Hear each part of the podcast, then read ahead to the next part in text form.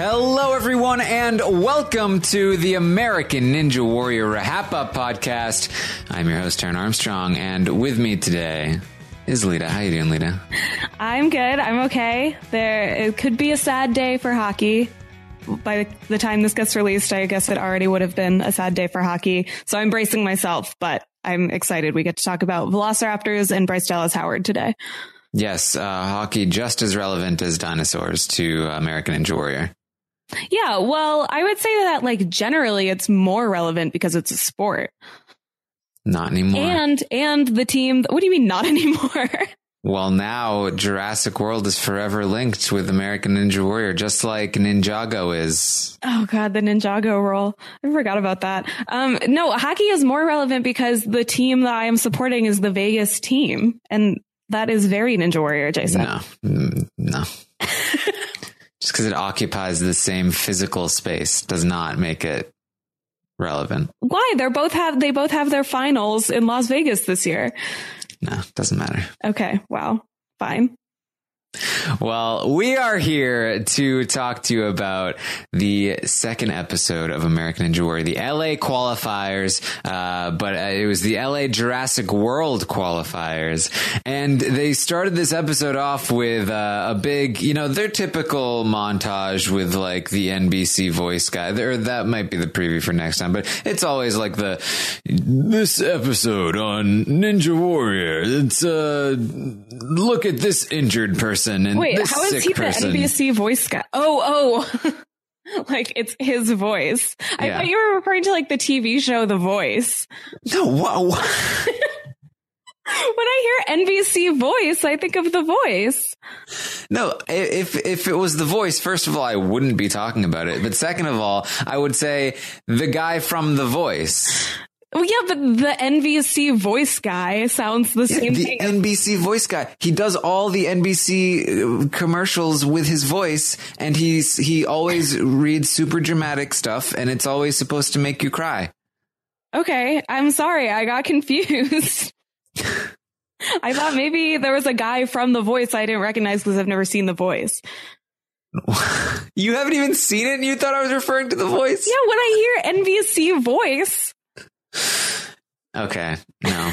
no. Anyway, uh, we start off with this montage, and I genuinely was like, "What? What have they done?" I'm usually uh, on board with these, but this was ridiculous with the dinosaurs and the green screen and the uh, like. Every other sentence had something to do with the dinosaur. I I thought this was a parody.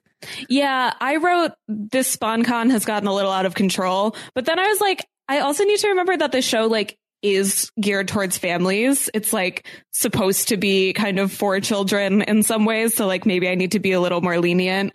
Uh, no, I mean. Have you seen uh, Coco? That was a family movie, and it didn't feel dumb. Uh no, I haven't. But I I mean, yeah, okay. It's but it's it's Anything cheesy. Pixar. Yeah, it's cheesy and it's dumb. And I'm not saying that like it's not. I just think that like maybe sometimes I, as an adult, need to chill on being like, this thing is not specifically geared towards me and that makes it bad. But like it was a little over the top for sure. But I, I mean, like, like I said, I'm usually on board with these opening montages. I think they can be pretty cool sometimes. I just thought this uh, this one missed the mark, especially if it's like, uh, like you'd think they'd have more money to put into this um, than they usually do, considering it was it was sponsored Yeah. content. The entire point was that it was an ad, and it just felt very cheap. Yeah. Well, I couldn't understand what the velociraptors were. Were they robotic or were they like costumes or like what were The- those things that were running around? On the course, Yeah. I'm pretty sure that was a person. Okay. Because it, looked like a cross between, it looked like either like a really great mascot costume or like a really crappy robot. Uh, I'm gonna go with the costume. Yeah. Okay. Well, yeah, I, I felt like, um, I should have at least been learning something about dinosaurs and I didn't learn anything. Well, of course not. You, you learn that uh, you should go see the movie where you don't, still don't learn anything. Yeah, I'm not going to see that movie. I've never seen any of the Jurassic Park movies. It's not my thing. I am going to see that movie despite not having seen the new Jurassic Park movies because I have Movie Pass now and I go see everything. You go see everything. Well, everything moderately worth seeing. Are you seeing Oceans today? Uh, not, not. I was going to see Adrift today, um, but I was too tired and I decided not to. You should see Oceans. Ocean's Eight. Yeah. Which is the only one that exists to me. Lovingly re- referring to it as Oceans. Well, I've never seen any of the other ones and never will probably, so this is the only one that exists to me. There are so many movies where that can work, where you just refer to it as the first uh, word of the name. But like Oceans is w- one of the very few that you absolutely cannot because there's like an Oceans, f- like there's like four of them and Yeah. they're just numbers after Oceans. but this is the only one that matters. but still, but how am I supposed to know which one you're referring Because to? Because none of the other ones are coming out in theaters this week. That would be a weird thing for me to ask you. Are you going to see Ocean's 11 in theaters this week? No, of course you're not. Why would that? well, that? sure, but still, it's not a good habit to start referring to something as the first word when there's just a number after for all the other ones. If people don't understand that the one with Rihanna in it is obviously the one that I'm talking about, then that person doesn't know me at all. well, I didn't even know Rihanna was in it. Well, what do you know? I knew she was in Valerian. I don't know what that is. It was a underrated movie. Yeah, because Rihanna is the greatest actress of her generation. um, so uh, I I thought about seeing. I have uh, I've not seen. Um, it it doesn't have a rating yet, so I'm gonna. the The reviews have been mixed, so yeah, but you should see I'm it waiting. regardless. Well, no, like I You said, you see moderately everything. You're going to see the new Jurassic movie. moderately worth seeing. This is moderately worth seeing because everybody's going to be talking about it because there's eight iconic women in it. I just don't care unless it's good. Don't you love Helena Bonham Carter? She's in it. I mean, she's pretty good. Yeah. I'm, I'm an Anne, I'm an Anne Hathaway fan. Like, uh.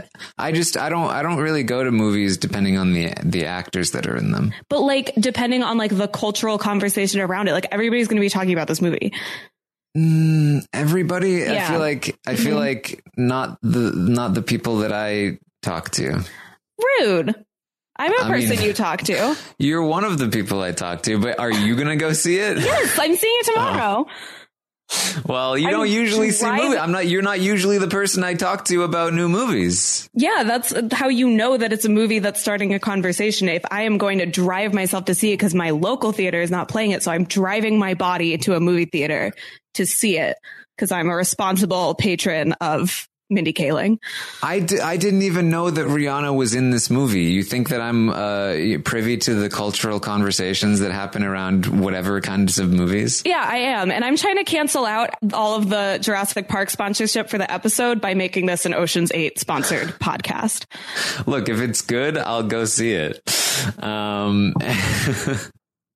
so, uh, Chris Pratt and Bryce Dallas Howard are here at the uh, LA qualifiers, and uh, they're going to be checking in with us all night long, Lita.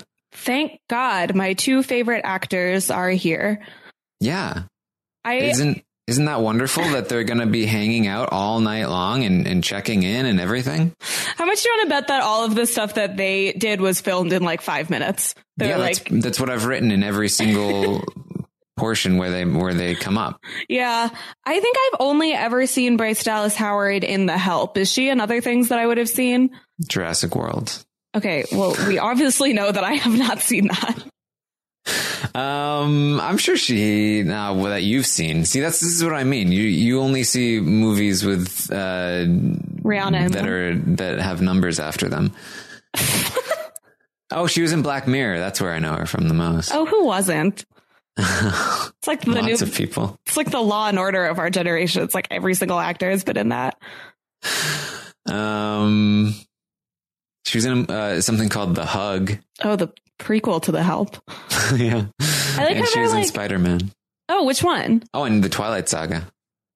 Who was she in Twilight? I don't know, uh, Victoria. Oh, she totally was. There you Oh, go. look at that. She's such a method actress. I can't even identify her in, in her roles. She just really loses herself in the character. They're also like, we've got an 18 foot warp wall and a 30 foot T Rex. Like, what's that got to do with the course? I know. I, my immediate thought was like, oh, there should be a T Rex obstacle. Why isn't there a T Rex obstacle? Yeah, there's not even anything like the Ninjago roll, which was like a sponsored obstacle. All of these are just the normal obstacles, but the everything else is Jurassic World themed. They could have turned the doorknob drop into the T Rex scale drop.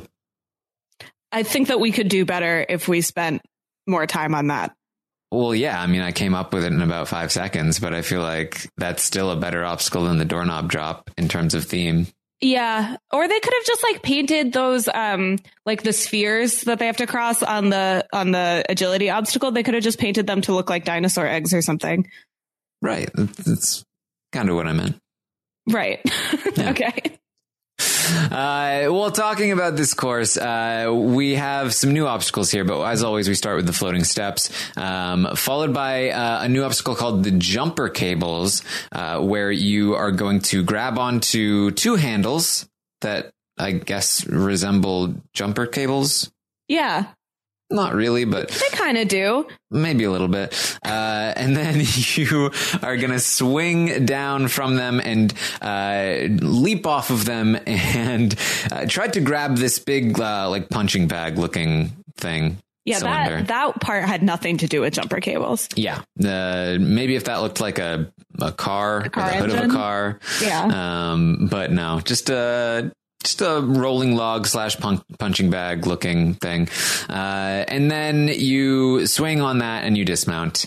Um, then we go into the spinning bridge, which is a, a series of five or six spinning balls that you have to run across, um, and then you go into the sky hooks, which is uh, where you grab onto a ring and you have to leap from one hook to another hook, and then transfer, and then leap, and then transfer, and then leap. Uh, three jumps in total.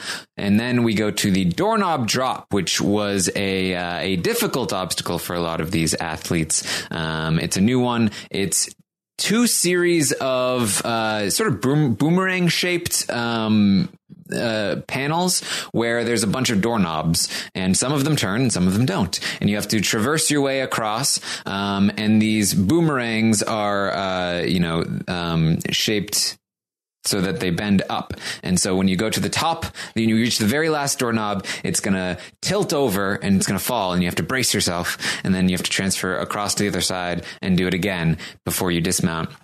And then, of course, you get to the well, the two now two warped walls. Uh, one is the regular 14 and a half foot wall, and the other is the new mega wall, 18 feet tall. And uh, if you get up that warped wall or that mega wall, then you get ten thousand dollars. Yeah, there should have at least been like one of those velociraptors at the top of the wall or something to give them a hug.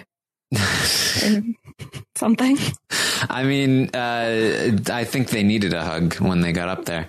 Um, That would have been funny because they have such little arms. all right. Well, let's get started with these athletes. First up, we had Janique Lovett, uh, who was first. And I was like, oh man, she's first. Uh oh. This Yeah. can't be good. But there was also like so many stars and so many montages this episode that I felt like, I mean, yeah, I guess they want to, like, normally they would want to save Janique till later if she like finished or something. But like, I felt like this wasn't a super red flag because they have people like Natalie and like Flip and all these people that they're going to want to put later. Yeah, well, I- but I mean, like, I didn't pay attention to who was going to be coming up, and I didn't like it. This definitely became a trend. But when I started watching the episode, I was like, "Whoa, whoa, Janique is this is this is going to go terribly wrong," um, and uh, doesn't doesn't go terribly wrong. Uh, Akbar calls her son uh, Jumping Junior. Yeah, he looks like he's going to hurt himself. Yeah, well, he's not flipping anymore. I feel No, like he's maybe just he kind already of did hurt himself. He's Yeah. like falling over. It's, it's, it's like like uh, he used to be a fish in the water, and now he's a fish out of the water. Like uh, something something's gone wrong. Yeah. Sad. So uh, she makes it all the way to the uh, the sky hooks, where she starts to jump from the third sky hook, uh, uh, or the third you know jump on the sky hooks, and she gets the hook caught. And we're going to see that happen a lot, where the ring gets caught on the hook, and um, she has to go again. There's- I guess maybe that hook was just steeper than the other ones for whatever reason. Or you're just more tired. I guess so, but it, you'd think that you know that it would have happened on any of the other ones at least once if it was just from tiring out, um, because you know maybe people were tired going into the obstacle. But uh, it only happened on that third one, so it le- leads me to believe that maybe it was a little bit steeper than the other ones. But who knows? Um, but she uh, she does manage to uh, to get through it. it. We didn't see a lot of people fail by getting the the, the ring uh, caught on the hook.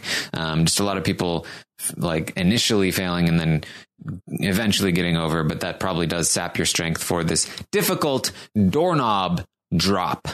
Yes. Also, you totally glossed over that she won an award from the state of California for being a ninja or something. Well, I, yeah, well, I don't understand what was the, what is the award? Her package was just like, I went to the California state capitol and they gave me a thing. Well, there you go. I mean, some people they just get awards. Yeah, it's kind of weird because in any other state, I would be like, okay, but like, if the state of California is going to give an award to any person who's remotely famous, that's not a good state to do that. There's a lot of famous people in California. It's true. It's it's like ninety percent of them. 90% of people in California are famous, or 90% of famous people are in California. The second one. Okay. so I was going to say, I don't think that's true. That's the first one. Uh, well, she does get to the doorknob drop, and she unfortunately is not able to reach the final doorknob on that first panel. And once she finally does, she ends up going down with the panel as it drops. And uh, I, I, I wrote down this is probably one of the best first runs we've ever seen on the show. Yeah, especially because we're going to see so many people go out in like almost the same spot.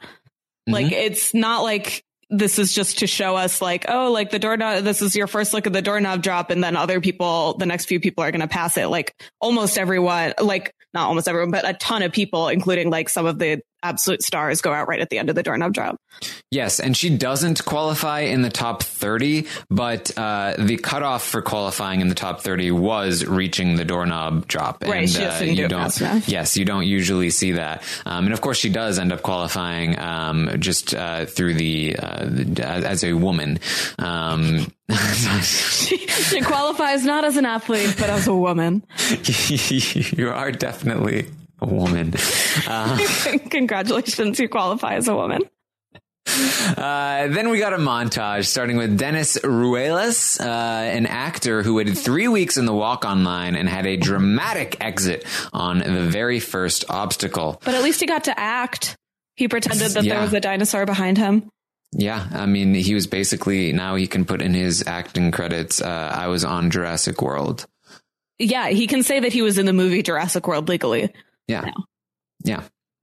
Uh, that's why he waited three weeks. Uh, he clearly wasn't for the obstacles. Uh, sorry, Dennis. Uh, next up was Sarah Mood, uh, Moodalal. Uh, I'm I'm sorry, Sarah. Uh, who was a bookkeeper who got booted by the jumper cables, and then Austin Seibert, Siebert, uh, a student who was the youngest competitor, and he made it to the doorknob drop before running out of gas. More 19 year olds. Yes. Uh, next up was Ruben Arellana, a 24 year old real estate agent who grew up in Calexico. Yeah, it's California and it's Mexico. Calexico. It seems like it's more one than the other, though. It, because it's in California. Right. yeah, it's definitely not an equal, it's not equally California and Mexico. It's certainly in California, but on the Mexican border. Maybe if it was California Co, that would make a little more sense. Yeah, I, that just sounds like the California company. well, that's what happens when you're actually in California. Yeah, Calexico is a good name though. It kind of sounds Uh, like an antidepressant. It does, yeah. Sounds like Lexapro. I guess is what I'm thinking of. if you're having any side effects on Calexico, I don't know, do some obstacles and hang out with your grandma. Yeah. Uh, he talks about his bond with his grandma. Uh, he sounded very sad when he said it. I was like afraid that they were going to talk about how she like recently passed, but then she was there and I was like, oh, that's, that's good. Yeah, and his grandma calls him goat, but like in in the sense of the word of like the animal. But then Mac, Matt are like, and it also means the greatest of all time. And I'm like, I really don't think his abuela knows that. Yeah. Uh, I also don't get why being a goat would be a good thing. Because he's like jumps around and is all energetic and climbs things. Like But goats. surely there are other animals that more closely resemble those characteristics than a goat. Goats are great. What is this prejudice? I'm just saying, like, monkeys are also things that have a lot of energy and jump around and climb things. And those are sort of more readily uh, comparable. no, I think that I would rather be compared to a goat. They're so cute. Have you ever met one? I've seen goats, yes. They've got these like demon square eye, like square pupils Yeah. that make them look like Satan. Um, Uh-huh. and I admire that in them. Congratulations. Well, uh, from now on, I will I will call you a goat. You're, uh, yeah, or the goat. No, no, just uh, you're a goat. Uh, there you It go. has a different connotation if like you're talking about if you're like a Survivor fan, obviously. But Well, no, no, no. Just you are the animal. You are an animal. You are you are you are a goat animal. I think it's sweet, and uh, I don't think that he's uh, the greatest of all time. But I think that he has proven himself worthy of that nickname. by doing goat like thing, goat like things. Yeah, and he's like good at this. I don't know. Whatever, he does fine. Uh, well, Matt is very concerned about uh, Ruben because he is way too high on the rope. Yeah, Matt really just uh, sometimes does, it. does not call his shot on these things. Yeah. He just likes to amp up the drama. Well, he's, he likes to heighten the drama Is that different from amping it up? because he's way too high. Oh my god! All right. Akbar says, "That's a big move. I see you." Because Akbar's been watching Survivor recently. Oh right, because we're in the big moves era of American Ninja Warrior now. Yeah, Um, Andy sees him. Yeah, Andy season. Um, Ruben was a high school cheerleader, so I support him. That was the other reason that I liked him. Uh, that was uh, uh, he made a big movie. He barely held on uh, on the Skyhooks, and uh, he makes it also to the doorknobs here. Um, and he loses his grip at the top of that first doorknob drop. Eh, this is this is the point in the episode where I was like, okay, so this is kind of like um, an easier course up until the doorknob drop. Like um, a lot of people made it to the doorknob drop. It seemed like not too many of the obstacles prior to that one uh, had a lot of difficulty for these uh, athletes. Yeah, and I was also feeling like, okay, we're going to see a ton of people go out on the door doorknob drop because it's weird for the first two full runs we see for them to go out at the same point. Normally, Mhm. we don't see that. Exactly. Uh, so next up was Thomas Coffrin, who is a 30 year old firefighter and uh, so brave. He saved his parents' house during a fire. Yeah, okay. I didn't understand this story at all. Me neither. so he's like I he's like out there by himself during these California blazes and he's like at his parents' house and he's like it was just me and I ran out of water in my hose so I only had water bottles and a thing of orange juice and then it just does not explain how he actually put the fire out. And then it was just like the next morning and he was like okay my parents' house is fine everything else burned down. I wanted to know why he was by himself and not with the other firefighters fighting the fires. Uh, I wanted to know uh, how he saved the house, and I wanted to know, like, just in general, like, I don't understand this entire story. Like, like. Why, like why was he like did, so he was like okay there's a massive fire like wreaking havoc all across the places and his, like w- was he like okay my first reaction is i need to go save my parents house like i, I don't Yeah. did he happen to be there i'm just i'm very confused I bet he was by himself because he probably was like, my first priority needs to be that I need to go save my parents' house. So he probably went there. I, I mean i guess but uh, I, I just like where were the other firefighters Probably fighting other fires. okay I don't Okay. understand the orange juice and water bottles part. A lot of this doesn't add up to me. I'm sure that he is a hero. I just didn't understand it. I also, Well, also he f- he like filmed himself doing it. yeah, he was like taking selfies. Yeah. Yeah. Um, I don't know. He kind of looks like Tom Brady, so maybe I just have like an instinctually negative reaction to his face. Uh, Well, he really likes hats. I wrote that down.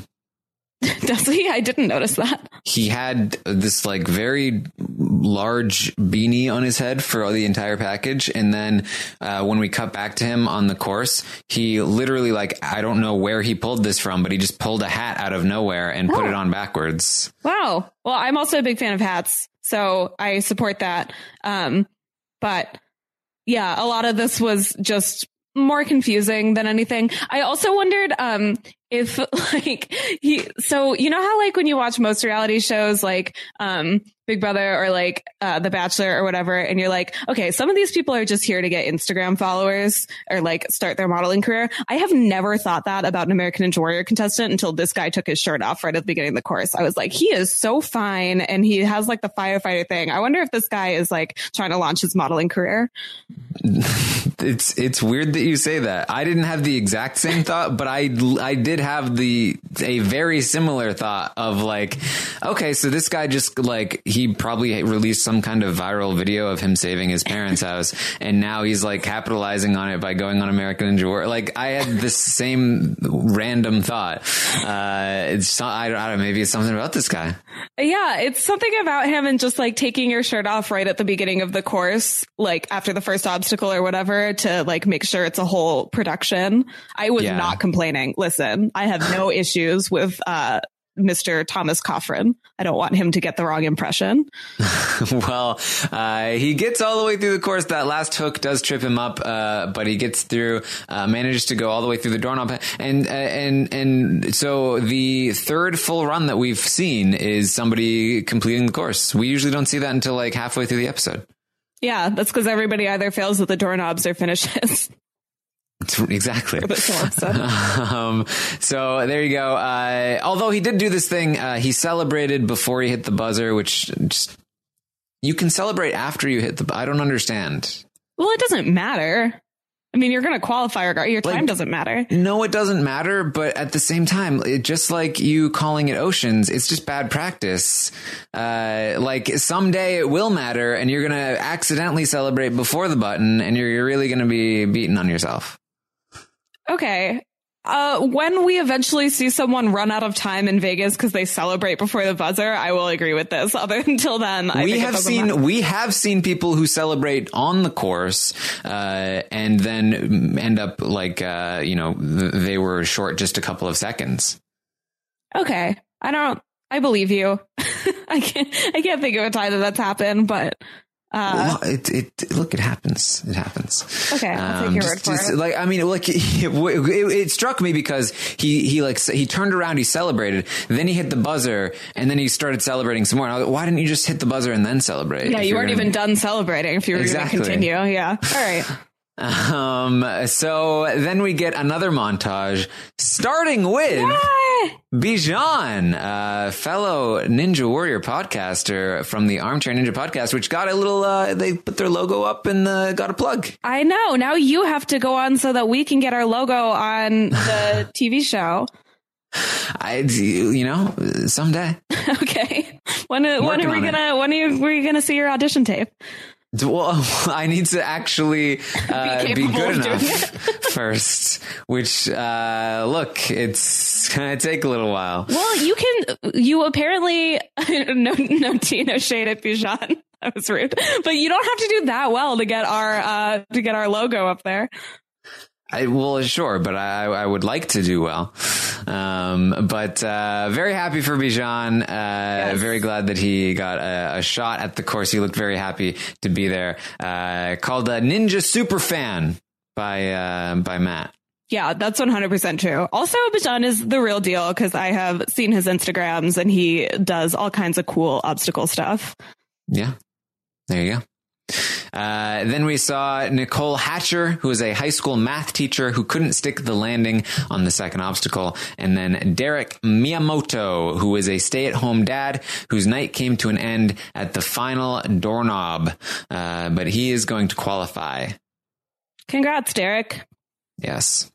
Uh, then we go to Kevin Bull, 33 years old, no package, no package for Kevin, which again, I was like, this it does kind of seem like they're speeding things up, but I'm also just a little bit worried about Kevin here because they're not giving him package. They're showing the Caps kids, um, but they're not doing the usual. I mean, maybe it's just because it is the same package over and over. Maybe because we're going to see him a lot. And so they need to save the package. But for whatever reason, no package for Kevin. He flies through the course. Uh, but what they do mention is that he's never failed to finish a qualifying course, at which point I was like, oh, he's failing this qualifying course. Yeah, the curse of the Matt stat.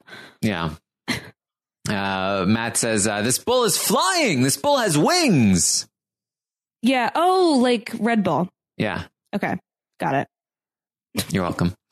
uh, he uh, he just couldn't make it up to that final doorknob on the second panel. He says the drop from the first panel sapped his energy more than he expected, and uh, and there you go. Uh, but he was the fastest and will remain to be the fastest uh, person to the doorknobs, um, which manages to get him a qualifying spot for the city finals in 11th place.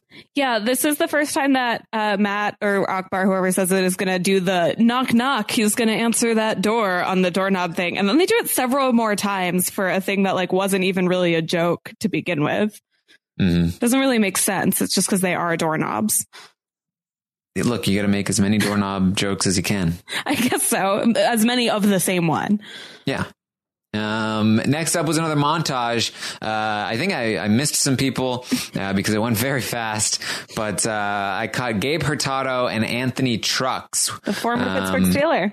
Yes, uh, who both go out on the doorknob drop. The other two uh, people were named Jake Dyke and Christine On, but we don't know anything about them. Yeah, and then there wasn't even like a thing, like a pun or anything. They both qualified, Gabe Hurtado and Anthony Trucks, for the city finals. Then we have another montage starting with Eric Small, who is uh, Mr. Core, celebrity trainer, Instagram person, trained Jordin Sparks, who is from American Idol, and uh, couldn't make it past the first obstacle. Akbar says, that's not going on Instagram. Uh, I have met Jordin Sparks. Fun fact. Did did you guys talk about Eric Small? Um, yeah, I believe this was in 2006. So, uh, she was barely famous at that. She had just won American Idol, and I met oh, her. Oh, she just won American Idol, barely famous then, yeah. Well, I mean, she had she had been she was the most famous I'm sure that she has ever been at the point right. of her life, but she was she had just barely become famous, so I don't think she had a celebrity trainer yet. Okay. She was also 16 at the time when she won American Idol. I was 11.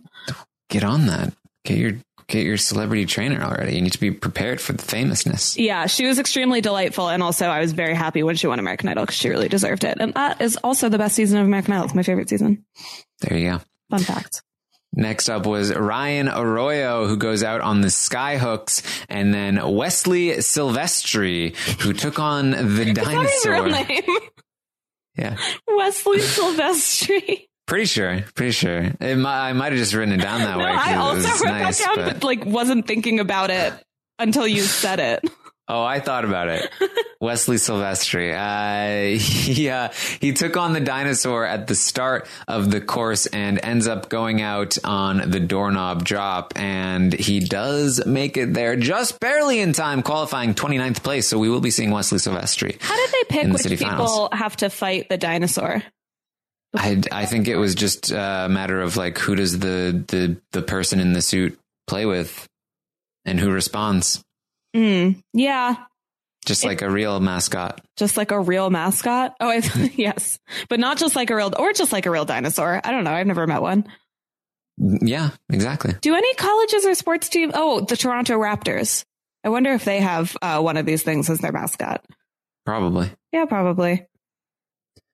Next up was uh, Sean Bryan, who we join mid run, which was uh, very strange considering he was one of three uh, of the final people left last season. Poor Sean Bryan. Um, not only no package, but we don't even see the beginning of his run. Um, but you know, may, this may have been this, this, sort of thing where again, maybe we're going to be seeing a lot of Sean, Sean Bryan uh, as we move forward. So they're saving him for later. Uh, but we join him on the skyhooks, uh, and then he goes on to the doorknob drop which he, of course, uh, dominates. And Akbar says he's got to say hallelujah. Yeah, because he's religious.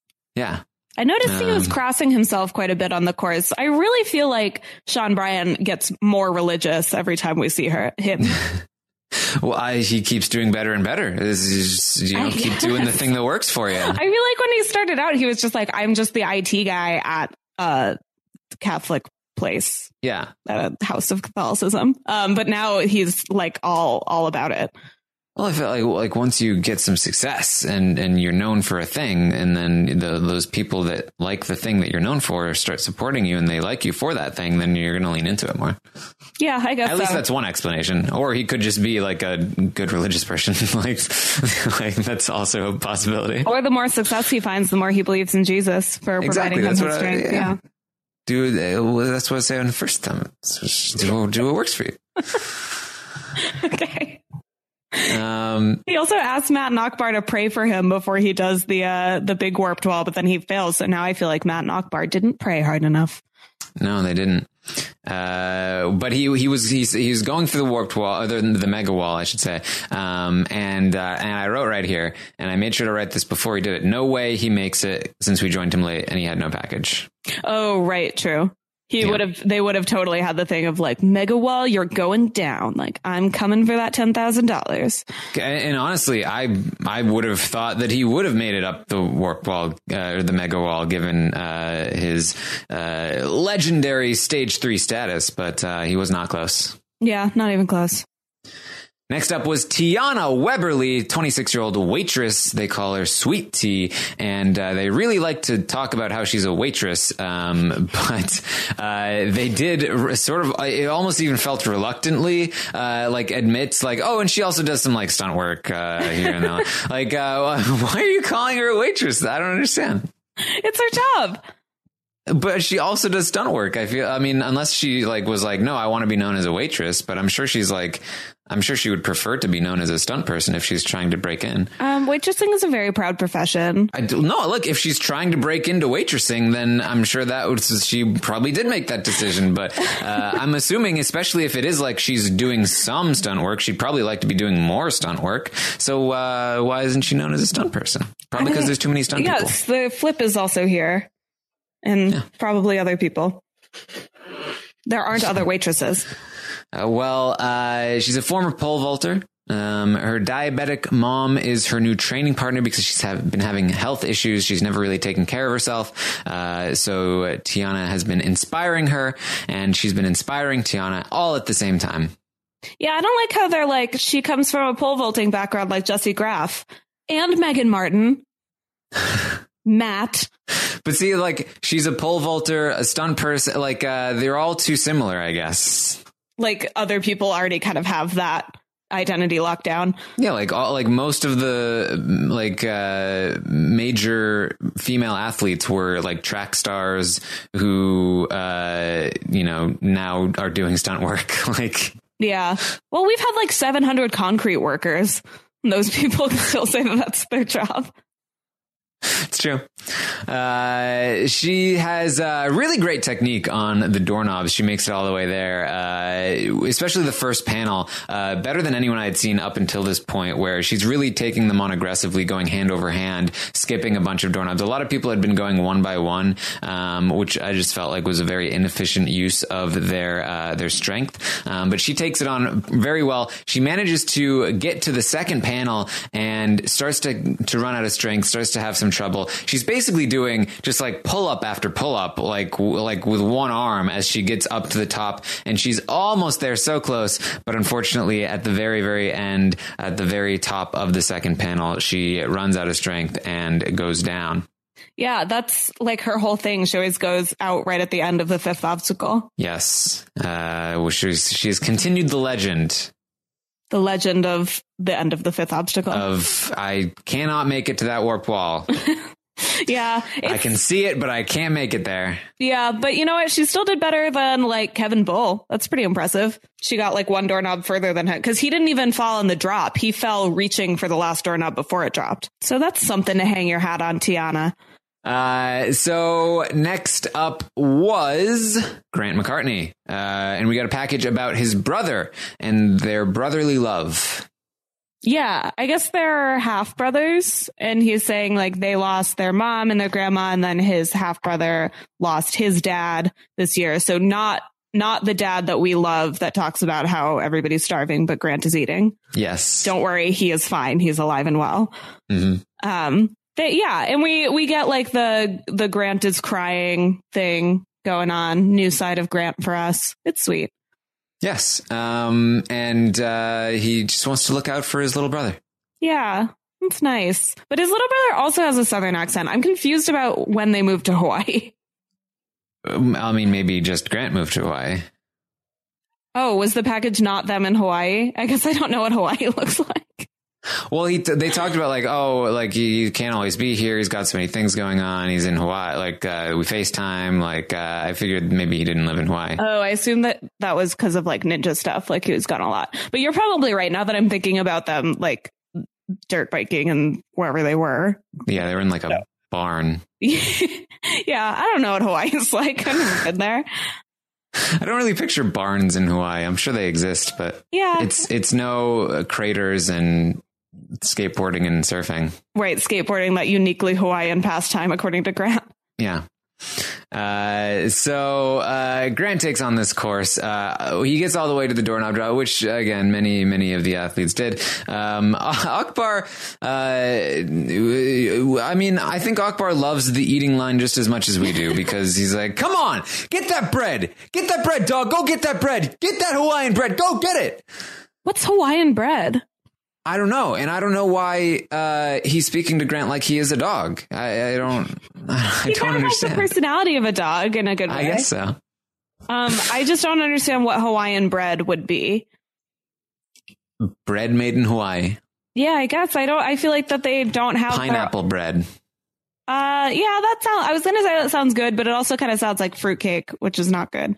Well, it's not fruitcake because it's not cake. It's bread and it's pineapple. And it's not like pineapple upside down cake. It's pineapple right side no up bread. relation to cake. Okay, well, I'm just trying to think of breads that have pineapple in them, and the only thing that I can come up with is cake.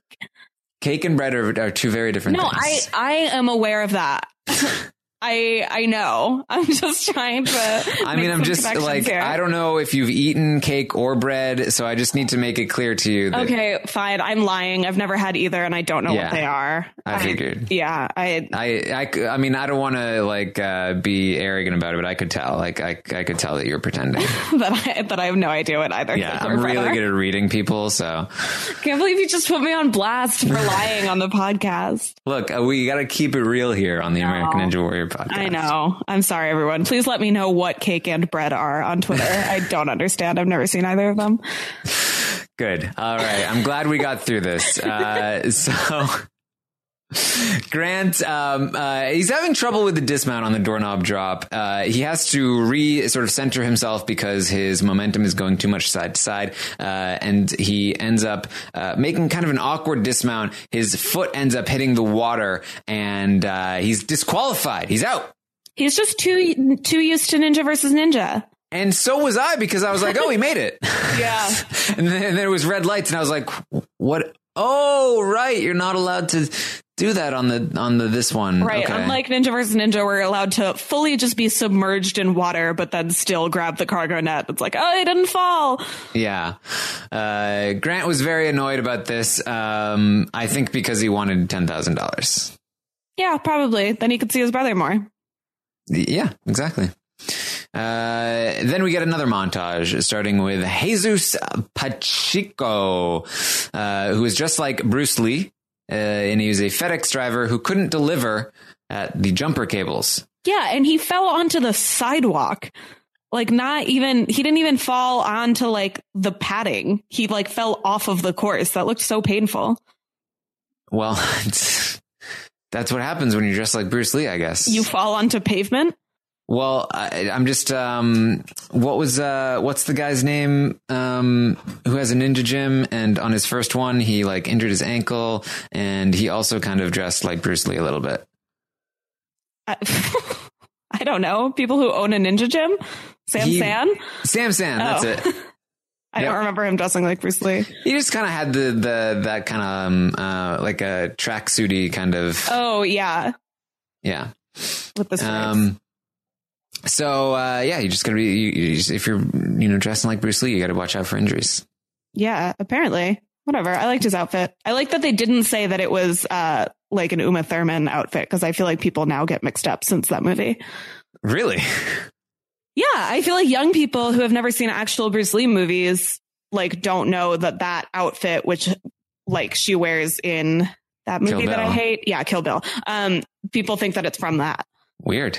I don't know. That's like very anecdotal that like one person one time like- thought that. in my experience. It's, it's, it's just like this must be what it's like to feel old. Yeah, I guess so. But it's not like even Bruce Lee movies were like of our time. Well, yeah, but like uh, to to call it an Uma Thurman like uh, like uh, Kill Bill outfit, like uh, it's just it's weird. Yeah, I mean Um, they are wrong and they should feel bad. I'm just Oh, yeah. saying, like that's. I'm glad that uh, American Ninja Warrior made it clear that that's what it was.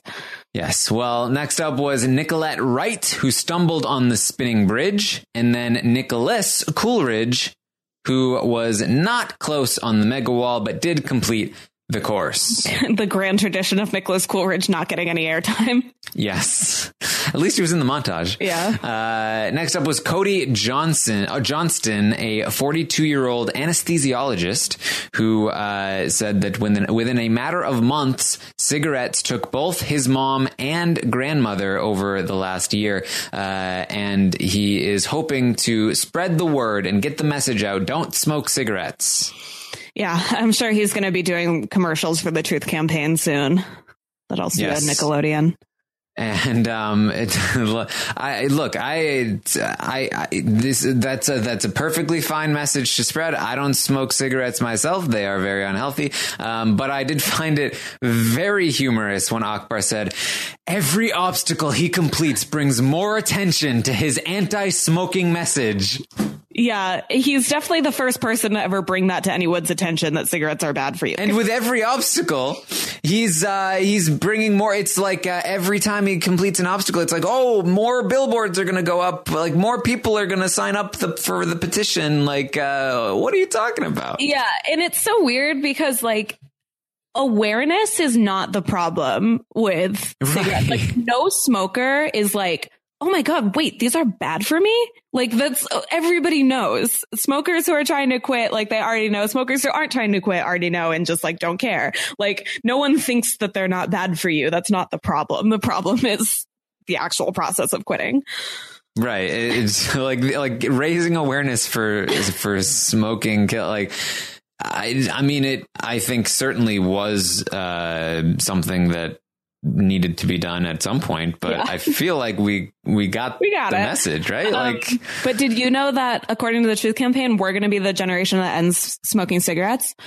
That's pretty cool. Yeah, it's definitely not true. Um, No. Despite it being called the Truth Campaign, but that's what they're always saying. I would love for our generation to be doing something.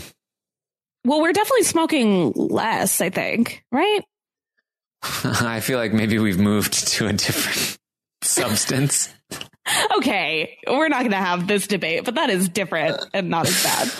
Um, well, I'm, I'm, I'm not saying I'm not saying it's worse. I'm just saying uh, it's not like it's not like cold turkey. I just feel like uh, incidentally they've just gone to something better. Um, so uh, he, uh, he ends up uh, he okay. So he does this weird thing on the doorknob drop. Um, he's on the first panel and he's trying to reach the uh, the the top doorknob, which is very difficult to reach. It stumps a lot of people. Um, and he uh, he's swinging on one hand and he uses the edge of the panel to stabilize himself, Yeah. and then immediately lets go. And I was like, is that a disqualification? Like, I feel like that's probably a disqualification, right? But then he wasn't disqualified. He ends up failing at that exact spot. And I was Yeah. like, maybe if he had continued on, they would have ended up disqualifying him. Uh, because surely if you were allowed to touch that part, then people would have been doing it. Maybe because it was accidental and he immediately took his hand off, then it's not a disqualification because he wasn't actually using it. I don't know. But, uh, I thought it was worth pointing out. Yeah, I don't know. Or maybe it's something where they were like, you're not allowed to touch it with your feet because obviously that would make it way easier. And like he touched it with his hand and then was like, wait, am I allowed to do that? And just didn't know. But like, I don't, I feel like it's I think it was just like an instinctual. right. And then he was like, "Oh crap, no, don't do that, don't do that." I mean, I feel like it wouldn't be that helpful to be able to, I guess I couldn't tell how wide it was. Like if it would be that helpful to be able to grab the bottom with your hand because the doorknob is so far away that I don't know how grabbing the bottom would help you. I mean, I, I think that like you can get a lot more, potentially a lot more traction with the edge of it if you're able to like hold on. I mean, you could climb the whole thing if you're just using the edges. Yeah. Um, uh, which would definitely be against the rules. Um, so he ends up going down there, as we mentioned at the first half of the doorknob drop. Then we head to a, another montage, starting with uh, a pair of Brandons. Uh, first, Brandon Dodson, who uh, was a foot football football. He was a football. Um, I didn't write anything down. Is he the guy who had the Jets quarterback cheering him on? Tremaine Johnson. Yes. Um, well, Brandon Dodson was a football star at the University of Montana, so he wasn't in the NFL. Okay, but Tremaine Johnson is in the NFL Yes, he and he currently he currently plays for the New York Jets. And so basically, Brandon was like, "Hey, Tremaine, uh, I told these guys that I was buddies with you, and they said I could do the course if you showed up at the obstacle, and they could show you on the screen." Yeah, probably. I mean, maybe Brandon Dodson was in the NFL, but that's not what they cite. All right. Well, uh, he got a physics lesson on the spinning bridge. because he's like a teacher or something. Well, I, maybe, maybe he also went to school. I don't know. Uh, then Brandon Dodson, a play- former student, he played in a co- at a college. Um, and he got a physics lesson. That's like, oh god, I feel like that would be my reality TV Chiron if I ever went. My lower third would be like Lita Brillman, former student. sure. Like there's a guy on The Bachelor now whose job is social media participant. Same. There you go. Uh, so then we had Brandon Peeve, who was a 19 year old and he didn't pass the test on the jumper cables. He's probably a current student. That's why. yeah.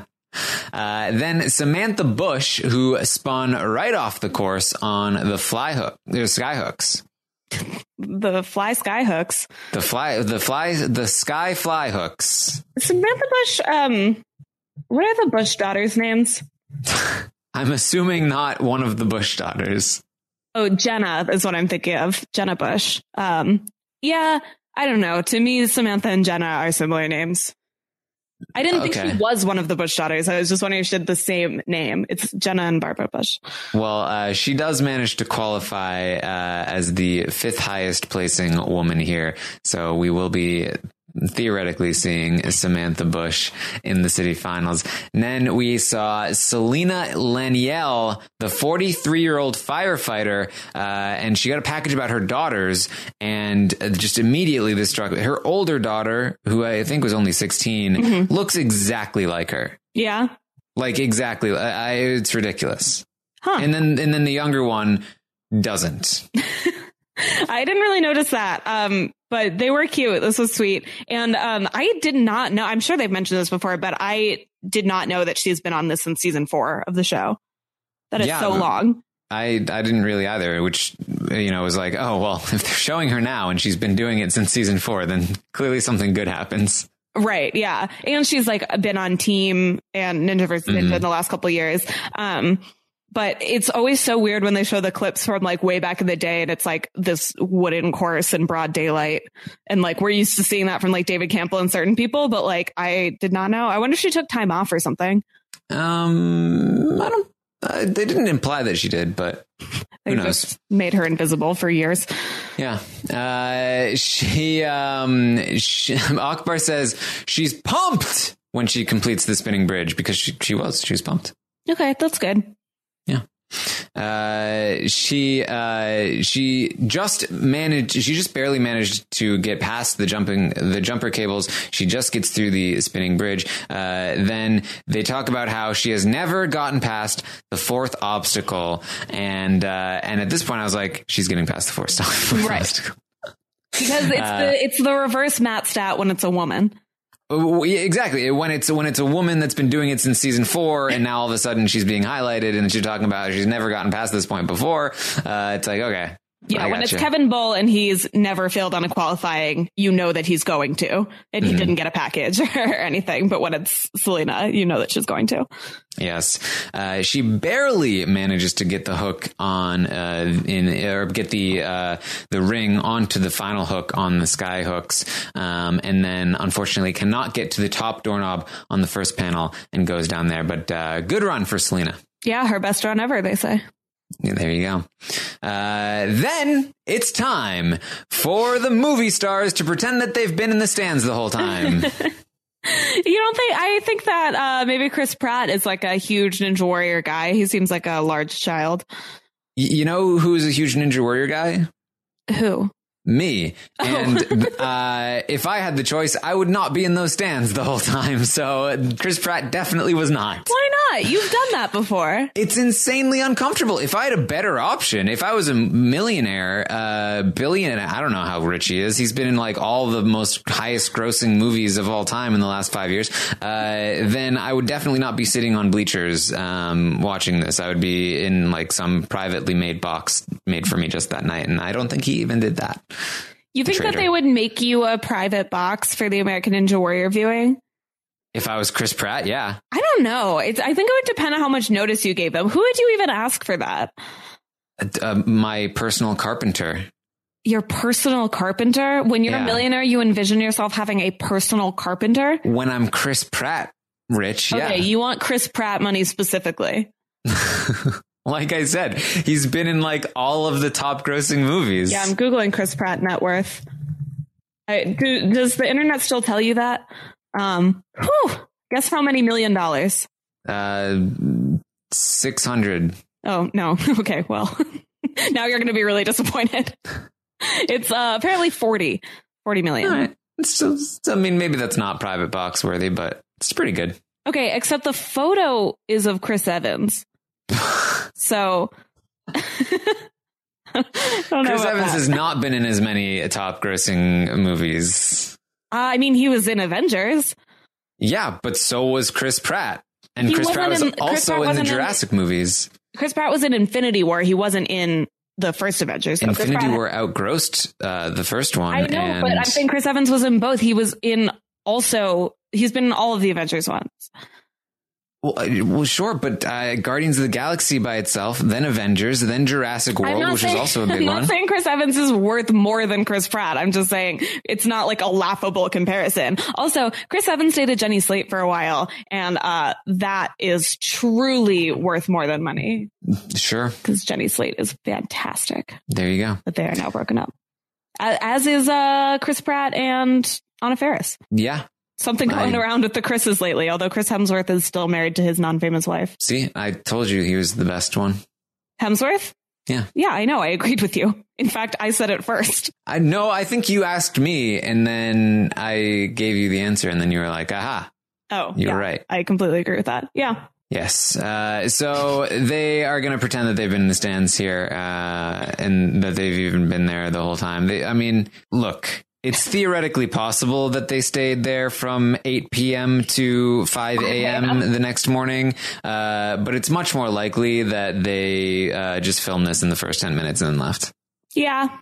I bet Bryce Dallas Howard had somewhere to go. Uh, Yeah. I mean, I'm sure they both did. wonder if she has a husband. That will determine whether or not she had anywhere to go. That's Gabel. This person doesn't look famous. He was on Fringe. All right. I mean, So he's like technically a celeb, but like he's not.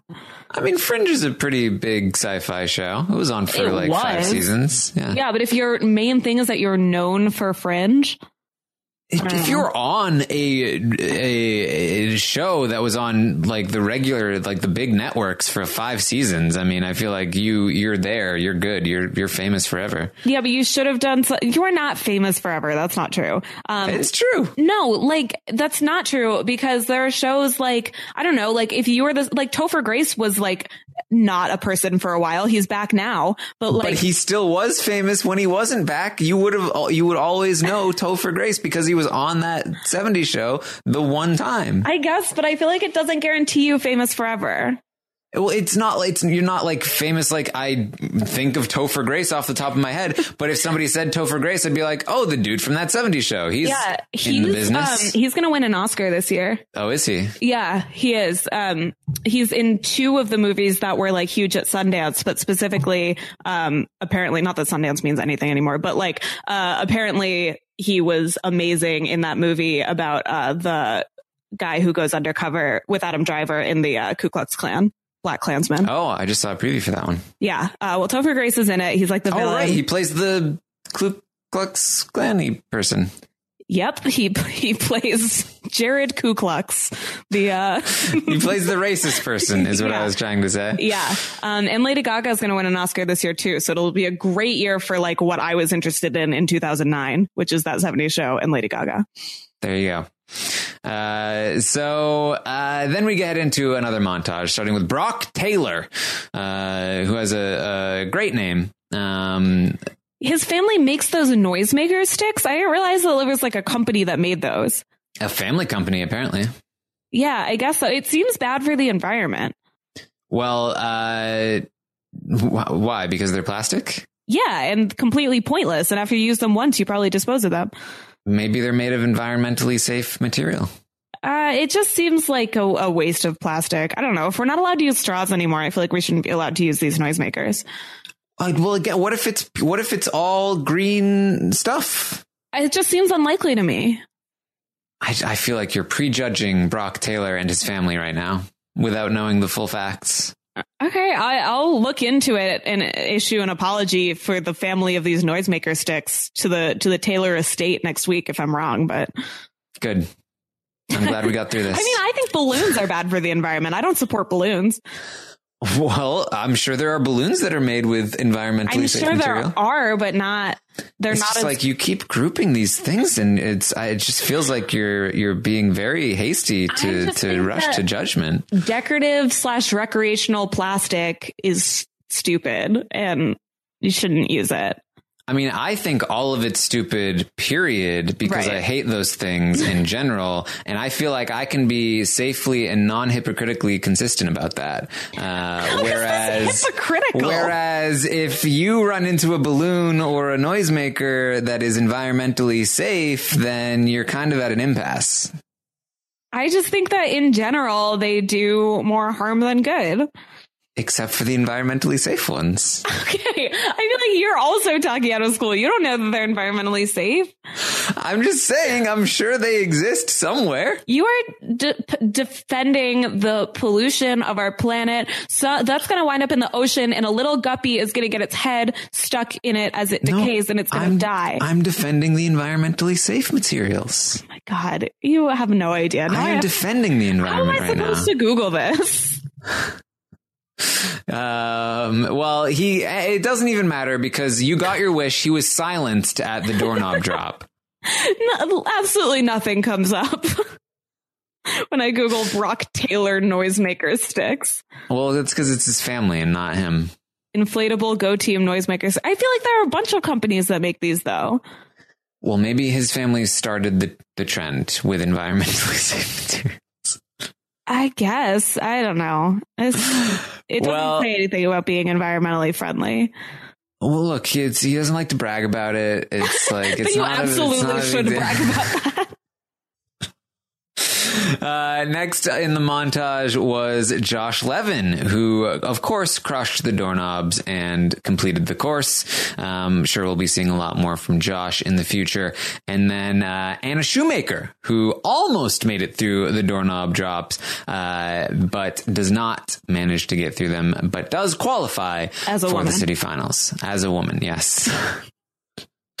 Uh, then we get Natalie Duran, the 26 year old YouTube personality who is quote unquote always entertaining. Um, which is she like because she dances like Grant McCartney? Like um, She's a YouTube sensation. who is now flying planes? Yeah.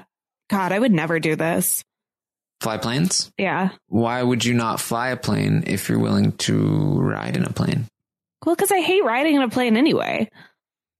But wouldn't it be? I, I sort of picture it like how when you're in a car and you're like a passenger, you're much more likely to feel sick or uh, annoyed or whatever. But when you're driving, it feels much better. So surely, if you're piloting the plane, then you're like, oh yeah, I feel like I'm good. No, it's less about being sick and more about being scared. And like, I would much rather ride in a car than drive it. I really do not feel comfortable when I am driving myself. You prefer to leave your fate in other people's hands. Yeah, I I trust other people's hands behind a wheel more than I trust mine. Look, uh, you have shady hands. I mean, I've never been in an accident or anything. God, knock wood. Um, but I just feel like it's I I like get scared when I'm driving. And especially like Pittsburgh has so many bridges and tunnels and I hate driving through tunnels. Um, and I feel like I get really anxious on those things because you can't pull over at all if you like start to freak out. You know what you don't have to do in airplanes? Uh, go through tunnels. Yeah. Okay, well, that's true. But I but the the stakes are also very high. Like It's more dangerous to drive a car. It's okay. I take issue with that stat. It's definitely more dangerous to drive a car than it is to ride on a plane. I know that to be true, but I don't know the stats about privately flying a plane versus pr- driving a car. I don't know that stat either, but anecdotally, I feel like I never hear about plane crashes that are private. How many people do you know that have a private plane? I d- it's- it's- I know lots of. I've know lots of. Uh, I know that Bernie Burns from Rooster Teeth also recently got his pilot's license, and he hasn't crashed. I just feel like uh, dying in private plane crashes is like a specifically rich person way to die. And whereas anyone can can die in a You car can, get crash. your, you can get your pilot's license for like three hundred bucks. You don't have to be a rich person. But then wh- where do you get the plane to fly? you you rent it. It's you don't own it. Okay. You like like you take it out to get the license, and then you can like. but then what's the point of having on. the license if you don't have a plane? Well, yeah, that's. there is no point. It's one of those things that like people do to sound interesting, Oh, well that's or to have the experience of it of like flying a plane. that's stupid. Yeah. I, I rebuke that. well, uh, Natalie Duran, always entertaining. She flies planes, but she does not fly on the jumper cables because she slips and goes down into the water. And that's it for Natalie Duran. Okay. Yeah, that's rough. And there's no wild cards or anything anymore. Yeah. She also did not make it last year to Vegas. So, Yeah. She just looks really confused. yeah. Um, I mean, I, I, I feel for her, uh, just having a rough go of it. Um, but like, it's, it's, it's weird. Like, you always kind of expect that she's going to do really well, but I don't think she's ever done really well. She's not very consistent. Yeah. Uh, next up, we got Nick Hansen, the 30 year old coach from Alaska. He's built his own big wall that he has gone up. Um, so he's ready. He's ready for that mega wall. Yeah, his course that he's built in Alaska out of like driftwood looks very scary and like splinters waiting to happen. Yeah. But that's, that's the plus side to living in Alaska is that he's got so much space to build big walls. Yeah, so much space, but so little access to materials and resources. Well, it, uh, hasn't seemed to do him wrong yet. Yeah, he's done a good job. Yeah. Uh, he gets all the way to the end. He gets through the doorknob drop. And, uh, this, this is very funny to me. Uh, it, it, I'm sure he was going to do the mega wall regardless, Yeah. but they were all acting like Akbar and Matt and even, uh, Grant on the sidelines. Like they were acting like they needed to talk him into it. Uh, like, like they needed to peer pressure him into like, come on, do it, do it. Um, You won't. And uh, so he eventually does. He makes the attempt. He goes up, no problem. He gets up the mega wall. Ten thousand dollars. The graphic is on the screen, and he is super pumped. He is is just like yelling, and he's super happy. And Akbar is going, "Oh my, oh my!" And uh, it's a, it's a big party. Yeah, I was not expecting this. If I were to put my money on someone from this episode getting up the mega wall, Nick Hansen would probably not have been in my top five. Exactly. I would have said Sean Bryan. Yeah, or like Flip or Kevin, but all these Or people Flip. didn't even make it there. Yeah. Uh, so there you go. I mean, now they have uh, extra incentive to not let the experienced ninjas get to the mega wall, or they will have to pay them twenty ten thousand dollars. Uh, but uh, very happy for Nick Hansen. Uh, highlight of the episode here, getting up that mega wall. Do we still Uh, have like the um what is the POM Wonderful called now? The? I mean, in Ninja versus Ninja, it's the Mitsubishi Yeah, Drive, but, but that's on the USA Network. Right. Do we have one anymore? I don't think so. Wow. Yeah. End of an era. It's the Well, now we're gonna have to give it ourselves. Chris Pratt Raptor run of the night. That's not gonna work for all the other episodes. Now we have to make up a new one for each city, and then we will give it out.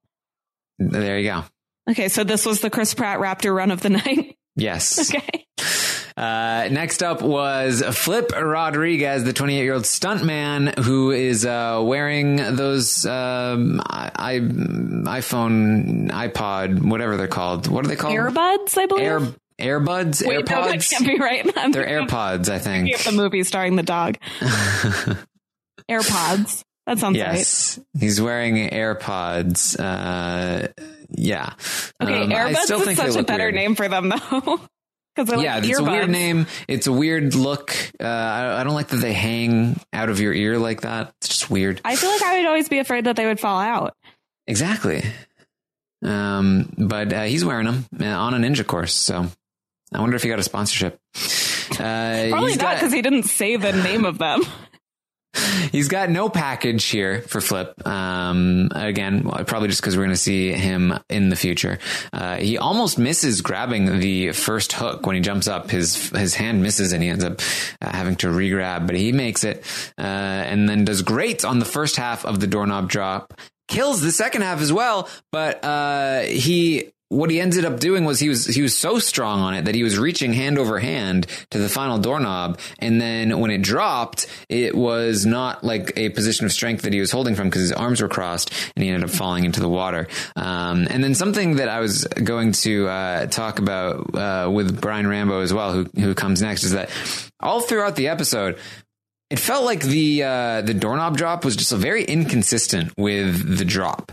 Um, like uh, it, I, it must have been a manual thing because obviously it's not like their weight is pulling it down. It's that they have to get to a certain spot. There's even a line that you can see that they have to cross and get both of their hands onto the doorknobs on the other side of the line. Then it drops. But for some of them, it dropped as soon as they got over that line. And for some of the other people, they waited a bit and it was like, okay, when is it happening? When is it happening? And I think for Bri- what happened with Brian Rambo, uh, who we'll talk about in a second, is that he moved his hand. He was like waiting and then he moved his hand over because like, okay, do I need to be? Fir-? And then it dropped and he like almost fell off because he was like mid transfer. Is it like? Um, do you think it's like a manual release? Like someone is like I feel like doing yeah, it I from feel like somewhere? it that must be it. Like I Oh, don't oh, see I how that. else. I don't yeah, like exactly. any obstacles that are like subject to human error from like someone on the production side. Exactly. And so like for for some of them, you know, the second they put their hands on, it would, it would drop and I feel like that's going to be a lot more difficult than giving yourself, you know, a little bit of more time to brace yourself. Um, and then when it takes too long, then you're like, okay, well, when is it coming? And then it goes and so uh, I would have liked to see it be a little more consistent. Yeah. I did not notice that. I assume. Well, yeah, and that that does make sense because I was thinking that it was like you, just your weight drags it down, but then that would not be fair for people who are heavier. Then it would be way harder Yeah. because it would drop harder. Well, uh, speaking of Brian Rambo, uh, he is next up here. 38 years old. He has an urban farm and a ninja course. Um, and he, uh, he's, he's just got his little family. He's got his little farm and he's got his little ninja course. I love it. I love a man who grows carrots. Really? I thought you were, uh, y- there were dead fish in his package. So I thought maybe you would not be happy. Yeah. Oh, I didn't notice that. Why were there dead fish? Because they were fishing in his farm. Oh, that doesn't sound very urban. well, there's like a tiny little pond, and they were like, uh, "We even have our own thing." And it was like it was like a it was like a puddle looking thing, and the, there was the kid with like a fishing pole, and they pulled out Oh, no, that's a fish. cool. Um, but I I like a person who grows vegetables, especially in an urban setting. Well, there you go. I don't know anything about the movie Rambo either, so all of these references were lost on me. Apparently, Sylvester Stallone is in it. Do you know that? I, I did know that, yeah. Uh, he's very fast uh, all the way through the course, which is a great strategy because, uh, you know, as we've talked about, uh, it was a relatively easier course up until the doorknob drop, or at least it appeared to be uh, so from the couch. Um, uh, and he really just sped through the whole thing. And so, you know, when you get to the doorknobs and you've gone there very quickly, then you're probably going to qualify. In fact, he does qualify for the city finals by the time he even gets to the doorknobs. Uh, however, he does manage to get through them anyway, um, right through them, and uh, manages to complete the course with the fastest time of the night. And uh, Akbar says, That is John Rambo's son. Matt says, He's drawn first blood. His name is John Rambo in the movie. What else is it going to be? Oh, I don't know. I thought it was just Rambo. I thought it was like the Terminator. Like, like Cher? Yeah, exactly like Cher. yeah, Cher and the Terminator. Those classic examples of one named people. I don't know. I, John Rambo just sounds so uh, pedestrian to me. I also don't support children dabbing. His children dab at him, and I don't like. That's true. Yeah. Um, so then we get another montage, uh, another two montages, starting with Jake Dalton, who goes out on the skyhooks, Verdale Benson, who goes down on the doorknob, who gets shot down on the doorknob drop, and then Spencer Clapp, who competes the, completes the course. Then we had Riles Naganga, who, uh, was twisting like a pretzel, Naganga style, uh, on the skyhooks and. it Barely sounds like Gangnam Style, which I assume is what he's going for.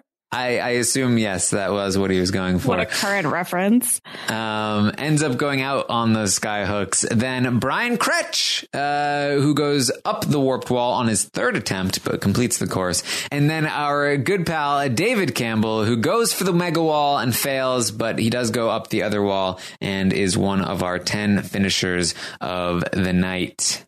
Yes, and my good friend Adam Rayl gets the big testimonial package this time. Yes, uh, not only the testimonial package, but the the final spot on the episode, in an episode with Kevin Bull, Flip Rodriguez, David Campbell, uh, Adam Rayl is the uh, the final spot here. Yeah, I always forget about his uh, crazy mother. Yeah, yeah. Uh, he is the 24 year old concrete worker. Uh, they called him the hottest ninja in the world. That might be true. Actually, I would need to think about it more, but he's he's up there. Yeah, well, he gets the testimonial package. Um, they talk about how he often comes first in these regional competitions, uh, and he's very, very quick, very smooth, all the way up to the doorknobs. Uh, goes right through the doorknob drop, uh, and then right up the mega wall. I was so Ten shocked thousand dollars. when they said that he used to be a gymnast. He's so large. Gymnasts are usually really small. Well, maybe he got large after being a gymnast and becoming a concrete worker. but even being a concrete worker didn't make him six one. You don't know that. Maybe he was a gymnast in like high school and he was like uh, five eight. That's still tall to be a gymnast. Really? Yes. How short do you need to be? Well, really high level male gymnasts are like Tyler Yamauchi sized. Like five four? Yeah, or like the Michigan gymnastics program. Uh, when I was there, like you could always tell a male gymnast because they were like built like a tank, but they were like five two. Well, maybe he was a middle school gymnast. Yeah, it seems like that shouldn't even be referenced then. I was a middle school lacrosse player, but if anyone ever identified me as a former lacrosse player, that would be pretty ridiculous. I mean, if Tiana's a waitress, I just feel like. You're Uh, really obsessed with this. uh, so he goes right up the mega wall. We get the graphic $10,000. Akbar says, That's big right there, man. That's big. Yeah. Just like Adam Rayl. just like Adam Rayl. Um, and he does a somersault at the top of the wall. Yes, he does. Um, but the episode is not over because it's time to get the movie stars back and pretend that they've been there the whole time and pretend that they had fun. I didn't even notice that they were back. What did they do? They were up on the announcer stand with uh, Matt and Akbar, and they're like, "Oh man, we had so much fun tonight." Uh, like they probably didn't even know it goes till five a.m. Uh, this- but again, this, look, maybe they did. But even if they did, there's no way they st- they were on those bleachers. Get the tea Um, from your best friend. I, I- look, I, I, I can't I can't use privileged information against movie stars. You don't think Matt will rat them out? No, I, Matt will of course tell me everything, but I can't I can't betray his trust and then use it on a podcast. Okay. But you guys share all of your secrets, and that's the important thing. Yeah, I'll see what he thinks about o- oceans.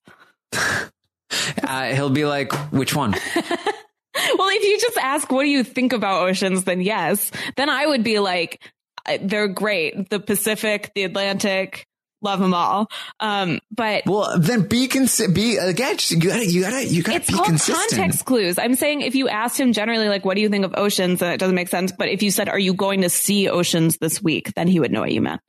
But I feel like it takes more effort to drop the number from the title uh, and then have to add it in when you are talking about it in a different context than to just say add the extra syllable and say Ocean's Eight. Have you seen the original ones?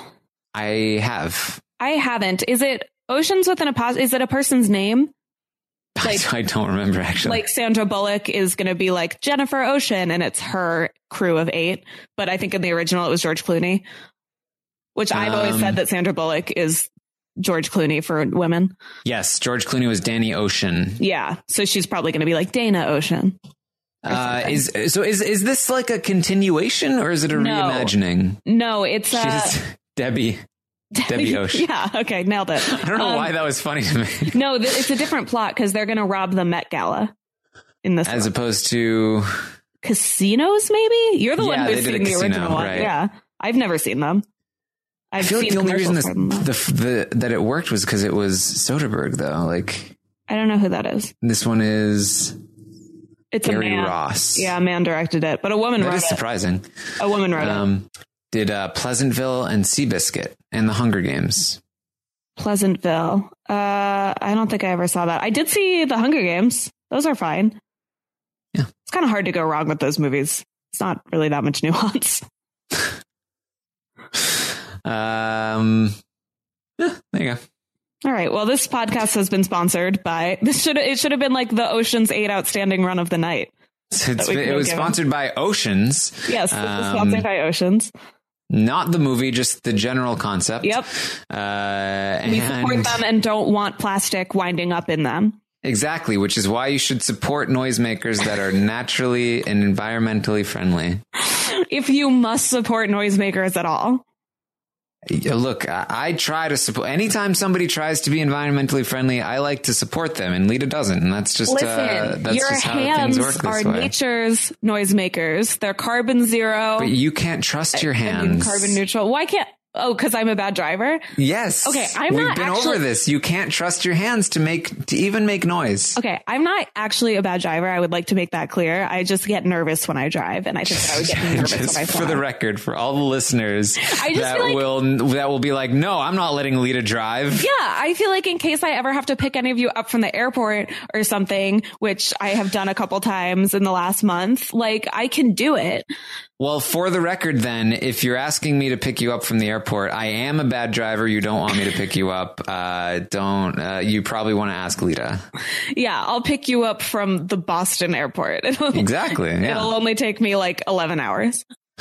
Uh, well, we've got our leaderboard here. Uh, 10 finishers, as we mentioned. Brian Rambo, Nicholas Coolidge, Thomas Coffrin, Josh Levin, Adam Rayl, who got up that mega wall, Spencer Clapp, Sean Bryan, David Campbell, and then Nick Hansen, who we know also got up the mega wall, Brian Kretsch, and Kevin Bull goes out on the doorknobs, which everybody else went out on. Uh, Jesse Orensheen, Flip Rodriguez, Scott Wilson, Jeremy Rivette, Davon, or sorry, Davion, Hancocks, Derek Miyamoto, Anthony Trucks, Tiana Webberley, uh, who, as we mentioned, did qualify in the top 30, the only woman to do so in this episode. Joe uh, sorry, Tyler Schlorf, uh, Joe Mardovit, uh, Brock Taylor, Grant McCartney, Austin Siebert, Ruben Arellano, Gabe Hurtado, Verdale Benson, Eric Nelson, Wesley Silvestri, and Brian Neal. Yes, I stand Wesley Silvestri. There you go. Uh, and then the top five women were Tiana Webberley, who went out, as we mentioned, on the doorknobs, then Janique Lavette, Selena Laniel, and then Anna Shoemaker. And then in fifth place here, Samantha Bush, who went out on the skyhooks. Okay. Congrats, everybody. There you go. That was a fine episode. The dinosaurs were labored. Yes. Uh, also, I literally, I just, just like uh, storyline for Ocean's Eight.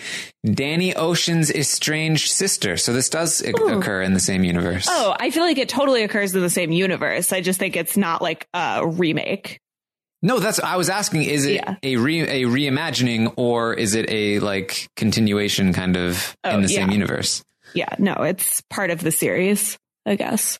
I wonder if there'll be a massive crossover event called uh, the uh, The Avengers uh, 19. I feel like it would still probably have the word oceans in it. I guess, yeah, you'd probably just call it Oceans if 19. A, if there was a crossover event, it would be called Oceans 19, but um, it would be oceans plural. So there would just be an apostrophe after it because it would be both of the oceans. Yeah. Also, it wouldn't be because there was also an Ocean's 13. So if you combined everybody, it would have to be an Ocean's 21. Yeah, but I don't, I, I don't remember, but I'm guessing that a, a, decent amount of them have died. So also apparently, um, if this movie does really well, uh, which I guess is why I'm shilling for it so hard, uh, they'll make it into a trilogy to fill in the um, nine and ten. Oh, what about uh, one through seven? Well, we don't need one through seven because who are you going to cut from this iconic cast of women, Taryn? Who are you going to cut? Just one by one, go down seven, six, five, four. I mean, they all do have numbers. Like Sandra Bullock is one, Cate Blanchett is two, and Hathaway is three. Like they all have that. But then eight is Helena Bonham Carter. You're going to cut Helena Bonham Carter? You well, you don't have to do it in order. That would get predictable. Okay, well, I don't want to cut any of these women. They are all great. I love all eight of them. Here's how I would do it. I would start with Debbie Ocean because you'd never expect it. But then it's who whose seven is it? It's in the in remembrance. It's the it's the Ocean's Memorial Seven. Yeah, the Friendship Alliance. no, this is stupid. We only need eight, nine, and ten. Then we can add more iconic women. All right. Well, like I said, we'll see if it's good. They can put Ariana Grande in the next one. She can be nine. okay. Um, all right. Well, that is our episode, episode two of American Ninja Warrior. We will be back next week to talk about episode three in Miami. Believe, uh, yes, I believe uh, Drew Drechsel will be running in Miami. Jessie uh, Jessie Graff. Um, who else was there in the preview? I don't know. I, I was thinking about Jessie. I yeah, I just I just remember Jessie from the preview, and then I remembered seeing uh, competing next week when they showed uh, Drew in this in the audience. Yeah, this is also our last. Miami will be our last week on Wednesday, and then we move back to Monday. Um, oh, because Ninja versus Ninja will be over. I guess so, but Ninja versus Ninja is on at eleven o'clock at night on a different channel. Mm, yeah, well. So I feel like they weren't competing. I don't know. I it's probably something else is ending on NBC. Maybe NBC's The Voice is ending or something. There's a time slot open.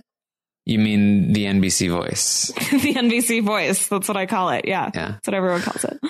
Uh, all right. Well, thank you everyone for joining us. Make sure you subscribe to this podcast on iTunes, the American Ninja Warrior RHAP Ups. That's RHAP Ups. You can leave a review or a rating or whatever you want to do. You can find us on robhasawebsite.com. You can find us on Twitter. I'm at Armstrong Taryn. Lita is at Lita tweeted. You can find us on Instagram. Uh, if you want to see me post nothing, then you can follow me at Taryn underscore Armstrong and you can follow Lita post things, uh, that are things, uh, at Lita Grammed. I love posting um, things that are things things. That's my yeah. main thing on Instagram. Exactly. Uh, you can find me on Twitch. Uh, Taryn Armstrong is my Twitch page, channel, whatever you want to call it. Been having fun on there.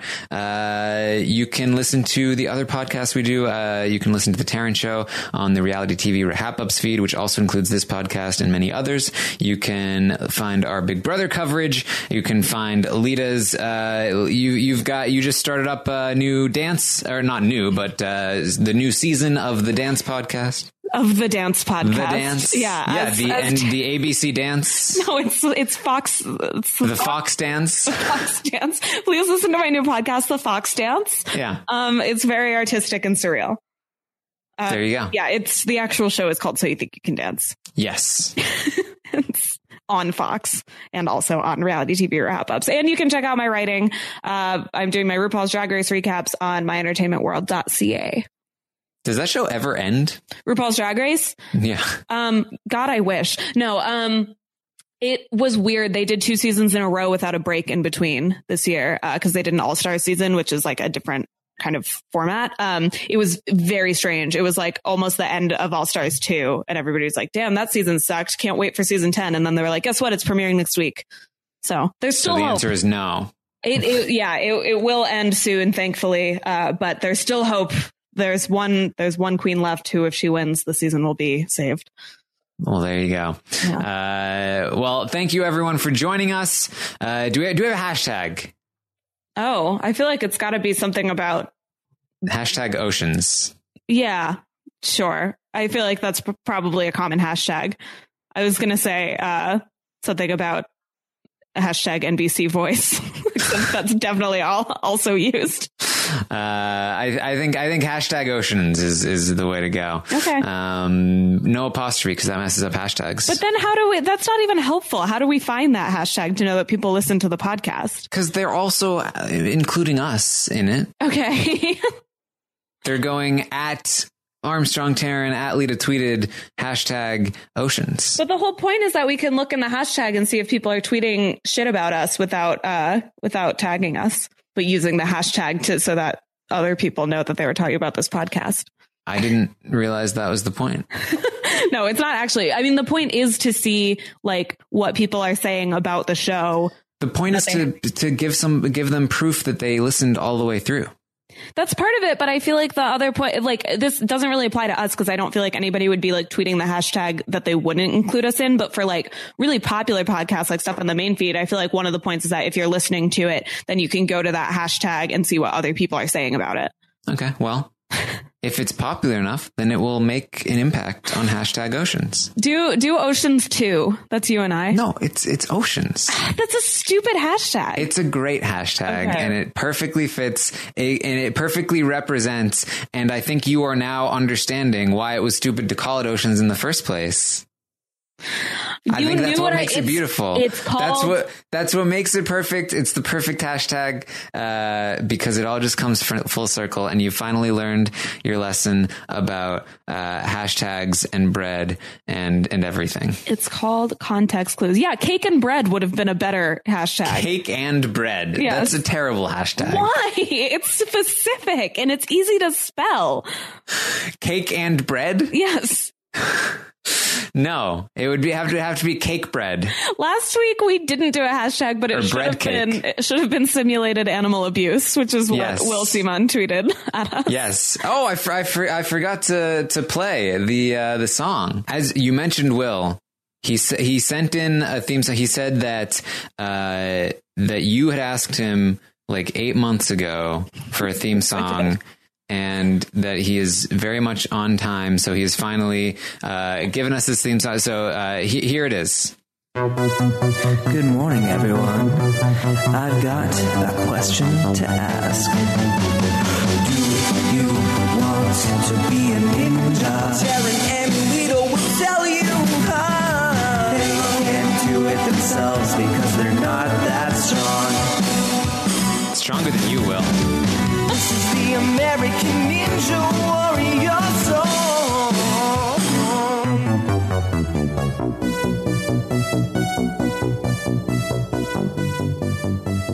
And then this is the part where I go, "Hello, everyone, and welcome to the ending of American Ninja Warrior RHAP Ups, uh, the episode two podcast." I like that it gives the extremely inaccurate impression that this is a how-to podcast. that we give any actual advice on how to do well on this show. Well, yeah, um, and uh, and when I do get on American Ninja Warrior like Bijan, then he's really gonna regret saying that I'm not strong. Yeah. Well, Will's songs are always a little bit rude. That's like a signature. It's just more incentive for you to get on the show, and then I can uh, do backflips on the sidelines and steal the spotlight. Nope. You're not going to invite me when you're on the show?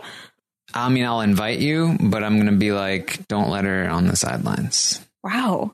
Harsh. I don't want any jumping juniors. Okay. Damn. What if I hold a sign that says like where to find us on iTunes? Well, you can do that from the stands. Okay, well, I don't think that they'll zoom in on me unless I'm one of those people that's like running alongside on the the sidelines of the course. Look, I can only do so much. Okay, Matt would be really whatever. jealous and it would be a big thing. So, All right. Well, now I hope you don't get on. all right. Thank you everyone for joining us. We will see you next time.